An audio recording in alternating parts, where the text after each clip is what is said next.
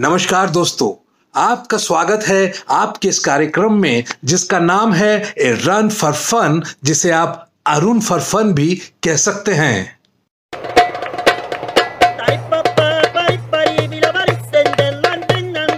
हमारे देश की राजनीति का एक बहुत ही महत्वपूर्ण अंग है चमचा, या चमचे।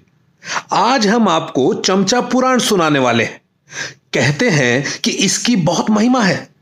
इसको श्रद्धा पूर्वक सुनने मात्र से ही काफ़ी लाभ होता है। इसे आप अपने जीवन में अपनाएँ या ना अपनाएँ, ये आपके विवेक पर है। पर हमारा काम है आपके ज्ञान में वृद्धि करना, जो हम कर रहे हैं। तो सुनिए चमचा पुराण। इस देश में सुख सुविधा से जीवन जीने के दो रास्ते हैं, दादागिरी या चमचागिरी। हमारे राजनेताओं को चमचे बहुत अच्छे लगते हैं। उनसे वातावरण में जान रहती है। चमचों के उत्साह से नेताओं का उत्साह और आत्मविश्वास बढ़ता है। चमचा पास रहता है तो नेताओं को लगता है कि सारे देश की जनता उनके साथ है। नेताओं के लिए एक चमचा सारी जनता का, सारे देश का प्रतीक बन जाता है। उसके चेहरे में नेताओं को पूरे देश की झलक नज़र आती है। चमचा झुका रहता है, हा में हा और ना में ना करता है। वो वहीं खड़ा रहता है पीछे पीछे चलता है। नेताओं को लगता है कि जैसे पूरा देश उनके पीछे चल रहा है। हमारी राजनीति में चमचों की जड़ें बहुत गहरी हैं।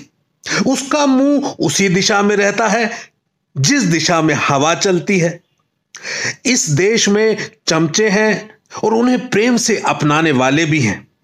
अपनाने वालों का पतन हो जाता है, लेकिन चमचों का कभी पतन नहीं होता है। जो भी उभरेगा, चमचा उसका होगा।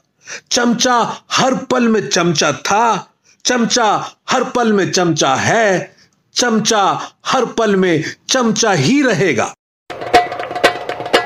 अभी हाल ही में विश्व फोटोग्राफी दिवस बीता।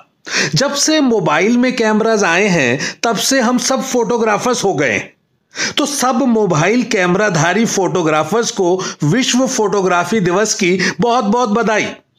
उन फोटोग्राफर्स को भी जो आधार कार्ड के लिए कम लाइट्स की धुंधली और भयावह फ़ोटोज़ निकालते हैं।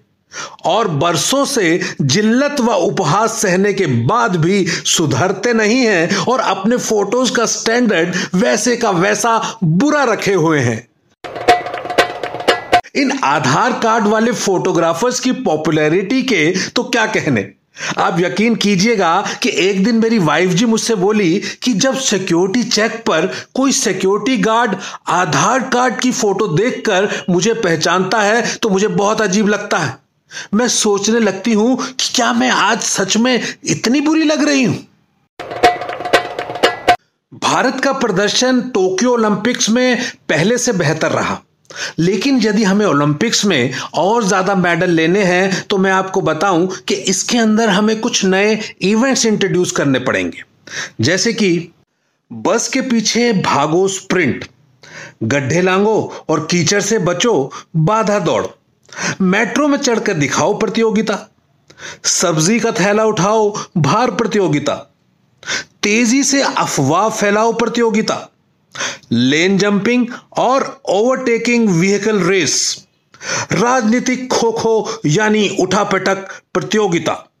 और last but not the least कुछ ले दे के इनाम जीतो प्रतियोगिता। एक बॉलीवुड के जानकार ने हमारी ओलंपिक्स टीम को यह सलाह दी कि जिन जिन खिलाड़ियों को गोल्ड नहीं मिला है, उन्हें निराश होने की बिल्कुल ज़रूरत नहीं है। वो तो बस लैंड करते ही बप्पी लहरी जी के घर चले जाएँ। हमारे बप्पी दा के पास इतना गोल्ड है कि वो हर खिलाड़ी को एक एक गोल्ड मेडल दे भी देंगे तो उनका कुछ ज़्यादा जाने वाला नहीं है। लॉकडाउन खुल चुका है और त्योहारों का सिलसिला चल पड़ा है। ऐसे में सभी के घरों में दोस्तों और रिलेटिव्स का तांता लगना शुरू हो गया है। अब कुछ लोग इससे भी परेशान हो गए हैं और इससे बचने के उपाय खोजने लगे हैं। तो अगर आप भी उन्हीं में से हैं तो हम ए रन फॉर फन की एक्सक्लूसिव सलाह आपको दे दें कि दोस्तों और रिश्तेदारों से निजात पाने का सबसे बेस्ट तरीका है कि आप एमवे जैसी किसी डायरेक्ट मार्केटिंग स्कीम की फ्रेंचाइजी ले लें। फिर देखें कि मजाल है कि कोई दोस्त या रिश्तेदार आपके पास भी फटक जाए।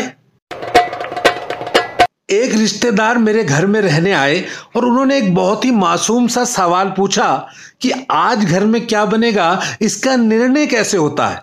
आप करते हैं या आपकी वाइफ करती है? मैंने कहा, ना तो मैं करता हूँ, ना मेरी वाइफ करती हैं। आज घर में क्या बनेगा? यह निर्णय इस बात पर होता है कि घर में पड़ा कौन सा सामान जल्दी खराब होने वाला है। बस वही बना देते हैं। जाते जाते एक सवाल सुनिए। हैवानियत को टेक ऑफ़ करते और इंसानियत को हवा से टपकते देखा है। तुमने क्या आज का अफ़गानिस्तान देखा है। दोस्तों, अफ़गानिस्तान के लोगों के लिए दुआ कीजिए और अपना ख्याल रखिए। जल्द ही मिलते हैं अगली बार। तब तक के लिए खुदा हाफिज, गुड बाय, टाटा।